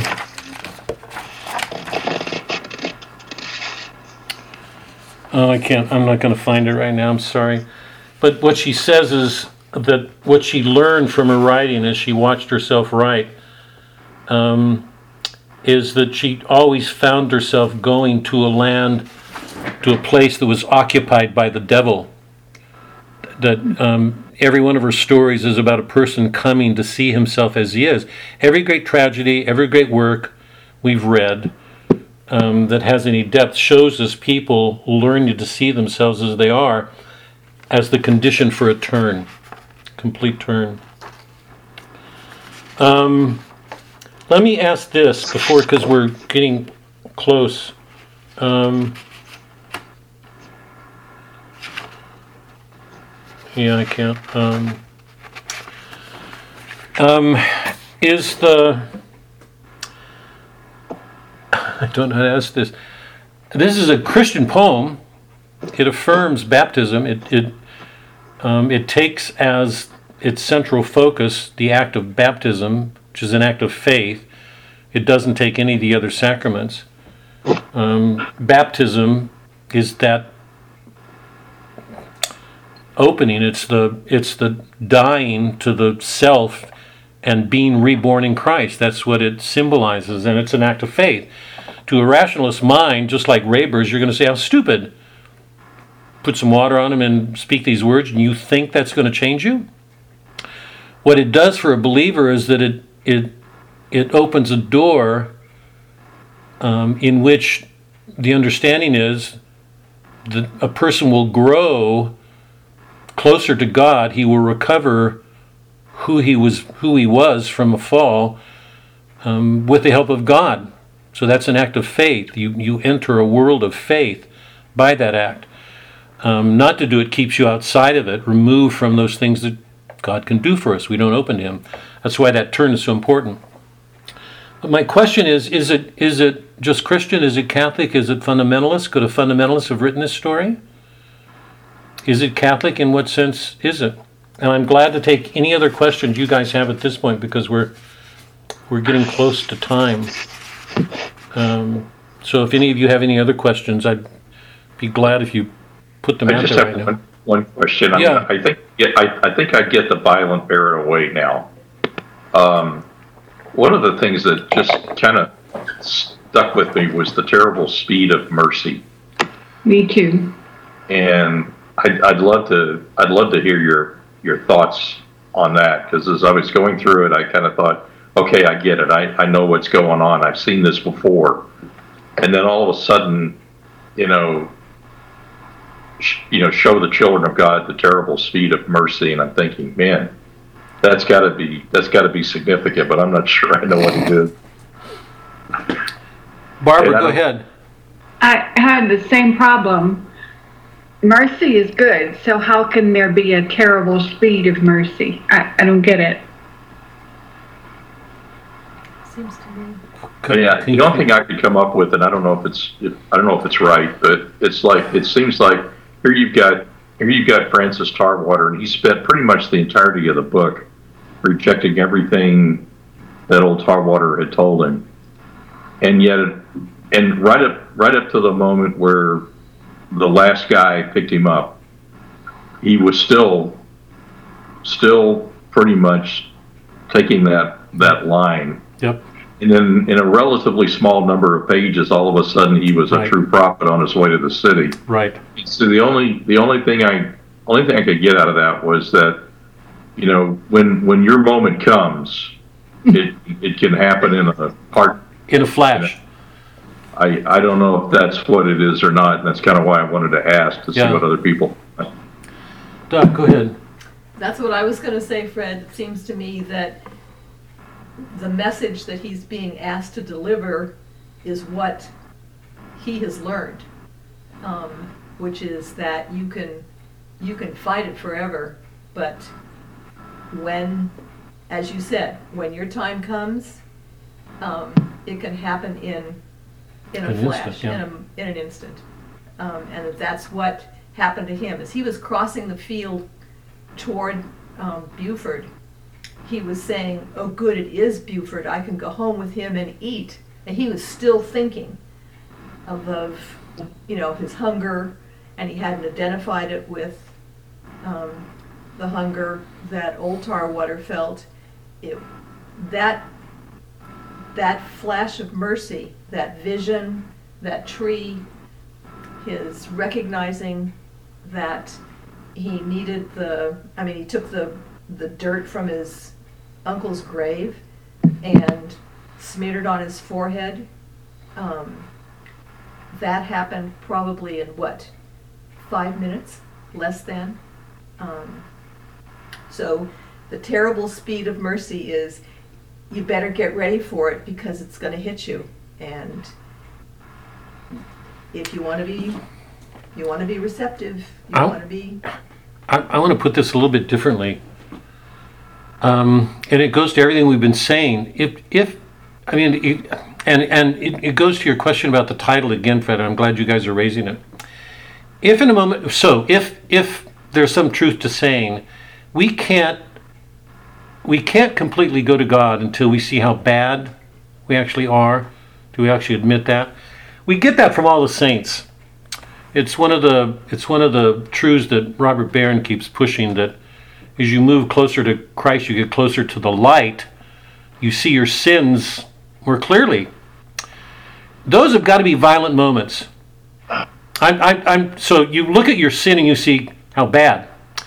But in that moment, what we're seeing here, I mean, to make sense of that line, is um, the terrible speed. That is, it comes with that violence in that moment, um, or, or coming out of the moment when he's been, say, the, the two violent moments, the two most violent moments for me at the end of this book, as I've already said, are the killing of Bishop when he has to, when he recognizes that what he intended to do is not what he did. That's a violent moment. So, one way of looking at it, the terrible speed of mercy, that's a grace he sees. It's a moment of recognition. It's painful. It shakes him. He's actually shaking in the car when he gets up after being sodomized, it, what it does is, or at least as I've tried, as I see it, the world has violated him. Evil has actually worked on him. This guy's seeds. There's a, in that moment, he he yell, he lets out this scream, and he sets off. The the stranger tries to tempt him. He burns him. So the change takes place there, and we see it in the the fact that he actually takes an active act on his own to burn to get rid of that stranger. But it seems to me you have to see those moments for any of us. In a moment when any of us recognizes a sin, there's a grace in that, or can be. You know that in all Flannery O'Connor stories, that moment usually brings a character to a, a moment of choice. He has to choose. I mean, the Catholic Church offers confession. When we sin, we want to go, we want our awareness of that. Let me put this differently. In Dante's in Dante in the Purgatorio, you remember when Dante first entered hell, he was unconscious. He was asleep. Because our first moment of sinning is something we do unconsciously. It's too deep in our nature. When he enters purgatory, remember when he goes to the steps of St. Peter's Gate, he's helped to get there um, through grace. It's um, Lucia who helps him get there. That is, a grace is working in his life, and it takes him to those three steps, where he has the three: the white, the red, and the black. If I remember, you know, the so the, the, the what's working on us when we go to confession already happened before that moment or we'd never be there there was a pain that went along with whatever sin we committed that takes us that way. Rayber does everything in his life to deny it. His whole attitude is I can fix it myself. I can create myself. I can be reborn myself. I can be regenerated. I can do these all. I mean, that's the modern world that we don't need God. So the terrible speed of mercy to me is an absolutely appropriate line to, to, to show the way in which God's mercy is there in those moments. Do we, will the person accept them? Rayber had, I mean, young Tarwater had two shake-up moments in the in the cab of the car and in the sodomy scene. You can say that those are terrible. They are terrible mercies, exactly as they were for uh, Oriole. They they come through trials that force us to see sides of ourselves that we don't want to see, depths of our sins that we don't want to see. Um, at the church calls that the the journey of faith that you know that we continue to um, we continue to receive graces. With those graces we see more deeply into our sins. Those sins shame us. They make us regret what we do. We go to confession. Um, so um, if we could take up the Fred, did you want to add something to the, the meaning of the violent bear away? No, I, I, I don't want to add anything to it, but I think what we're talking about, it takes, takes, sometimes takes violence to bear away what's holding us back. Um, at least that's how I interpreted the title anyway. Yeah. So I'm good. I had a conversation with a friend of mine, John Galten, who was, I think I've mentioned him before. He, he and um, Father Fessio, who founded Ignatius Press, created a program at USF called um, Ignatius Institute. And it set itself against the institution because it, it, it really believed pretty firmly, particularly the, the theologians were, were losing their calling and it was a period of liberation theology, and people worked up about it and turning away from more orthodox ways of looking at the world, say. They founded the institution and it created all sorts of problems, all sorts of problems, because indirectly by its presence, it's convicted the rest of the university. They received a letter from the administration saying, What you're doing is divisive, i.e., it was violent. Um, and, I, and Herod, what he did was violent. It was a response to Christ. That so often the response of God in the world creates a condition to oppose it. Some violence takes place. But the but the I think one of the meanings of the passage and the violent one of the by the way one of the translation is the violent take it by force. Not just violent bear it away, they take it by force that um, I thought Dante's rendering of it. Remember, I gave you that um, that passage in the Paradiso in Canto 20. That it's the only way, or one of the ways in which we defeat God. That our love is so great that we get involved in this action of the cross that takes us to heaven. Um, it it inspires a violence, um, and sometimes it may even involve the person in a violence. Joan of Arc was a warrior. But the question is, what's going on inside in the interior of a soul is what is what's moving that soul, love of God or a refusal of Him. That's what's at the heart of The Violent Bear Away, this novel of Flannery O'Connor. Quickly, it, is this Catholic or just Christian? It, could a fundamentalist have written this? Tough question. I know that doesn't go directly to the work, but it, in a sense, it does. It, it, it, it, it speaks to the meaning of the work. Is this just Christian in a broad ecumenical sense? Is it Catholic? Anybody have a thought on that?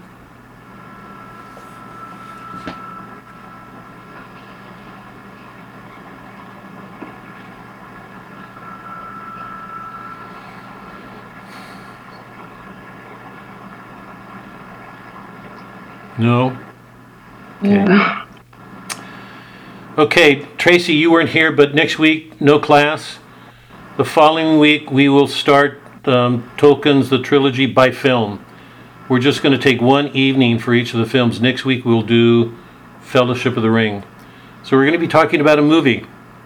Um, so no reading. You, I hope you'll just rent the movie and enjoy it. It's a, it's a. Or read the book and enjoy it. Yes, read the book. Y'all Um, read it last summer, didn't you? Me or Suzanne? Both of you. Weren't you reading it last summer? No, she's read it I've several read it- times. I've read it three or four times, so. She's been Oh. she's been trying to get me to read it forever, and it's just um, when we were in New Hampshire, she actually started reading. I think The Hobbit, something, one of the books, but um, and every once in a while I pick it up, but it just I get so swamped. I don't want to. It's a. I'm going to be trying to read that book, but but when we meet, we're going to just deal with the film. So it's going to be, um, I think, a relatively open discussion. I'm not going to. I'm not going to do what we ordinarily do when we're working through a book. We're going to look at a film. I'm going to give some opening comments on some of the things, but some of the questions you might ask yourself. Um, Tolkien was Catholic, deeply committed. He he was in the war. He had a war experience. He came home from the war. He loved this woman deeply. The the fam the woman's family um, opposed the marriage. Um, I I think she was Protestant. She converted. Um, he he did some early writings, and nobody thought anything about them. Um, and um, he produced this one letter on uh, on Beowulf, or the, sorry, this one essay on Beowulf that that changed his career in some ways. And then he produced these writings, and even though they initially weren't received well, they eventually were, and he became one of the major writers of the 20th century. Um, the, the books have had an important influence on the modern world. One of the questions that I want to ask when we pick this thing up in a couple of weeks is why fantasy? What did he gain? This goes to your question a little bit, Mark, with grotesque comedy. Why did he write a book in which elves and dwarves and hobbits exist? Why? What? He could have written about human beings, but he didn't. What did he gain by writing a story as good as this story is? And um, um, you know, representing the action in terms of these communities of creatures, elves and dwarves and hobbits. Why did he do that? What did he gain by that? So, two weeks, two weeks, we'll meet and start the trilogy. Um, and, and Tracy, I don't know if you got my email, but we'll spend a couple of weeks on that. We'll go to T.S. Eliot's four quartets and we'll do Chesterton's Orthodoxy and then the Gospel, and that's it. So, whatever we have left to give together as a group, we have to do in in um, in those works. Okay. Um, thank you. I really enjoyed doing Violent Bear It Away with you guys. It it's been ages since I've read it. It's a powerful, powerful book. So I'm glad to have done it with you guys. Um, keep us in your prayers. We keep you in our prayers, and you guys stay safe and have a good couple of weeks. We'll see you in a couple of weeks. Okay. Good Night all. Sí.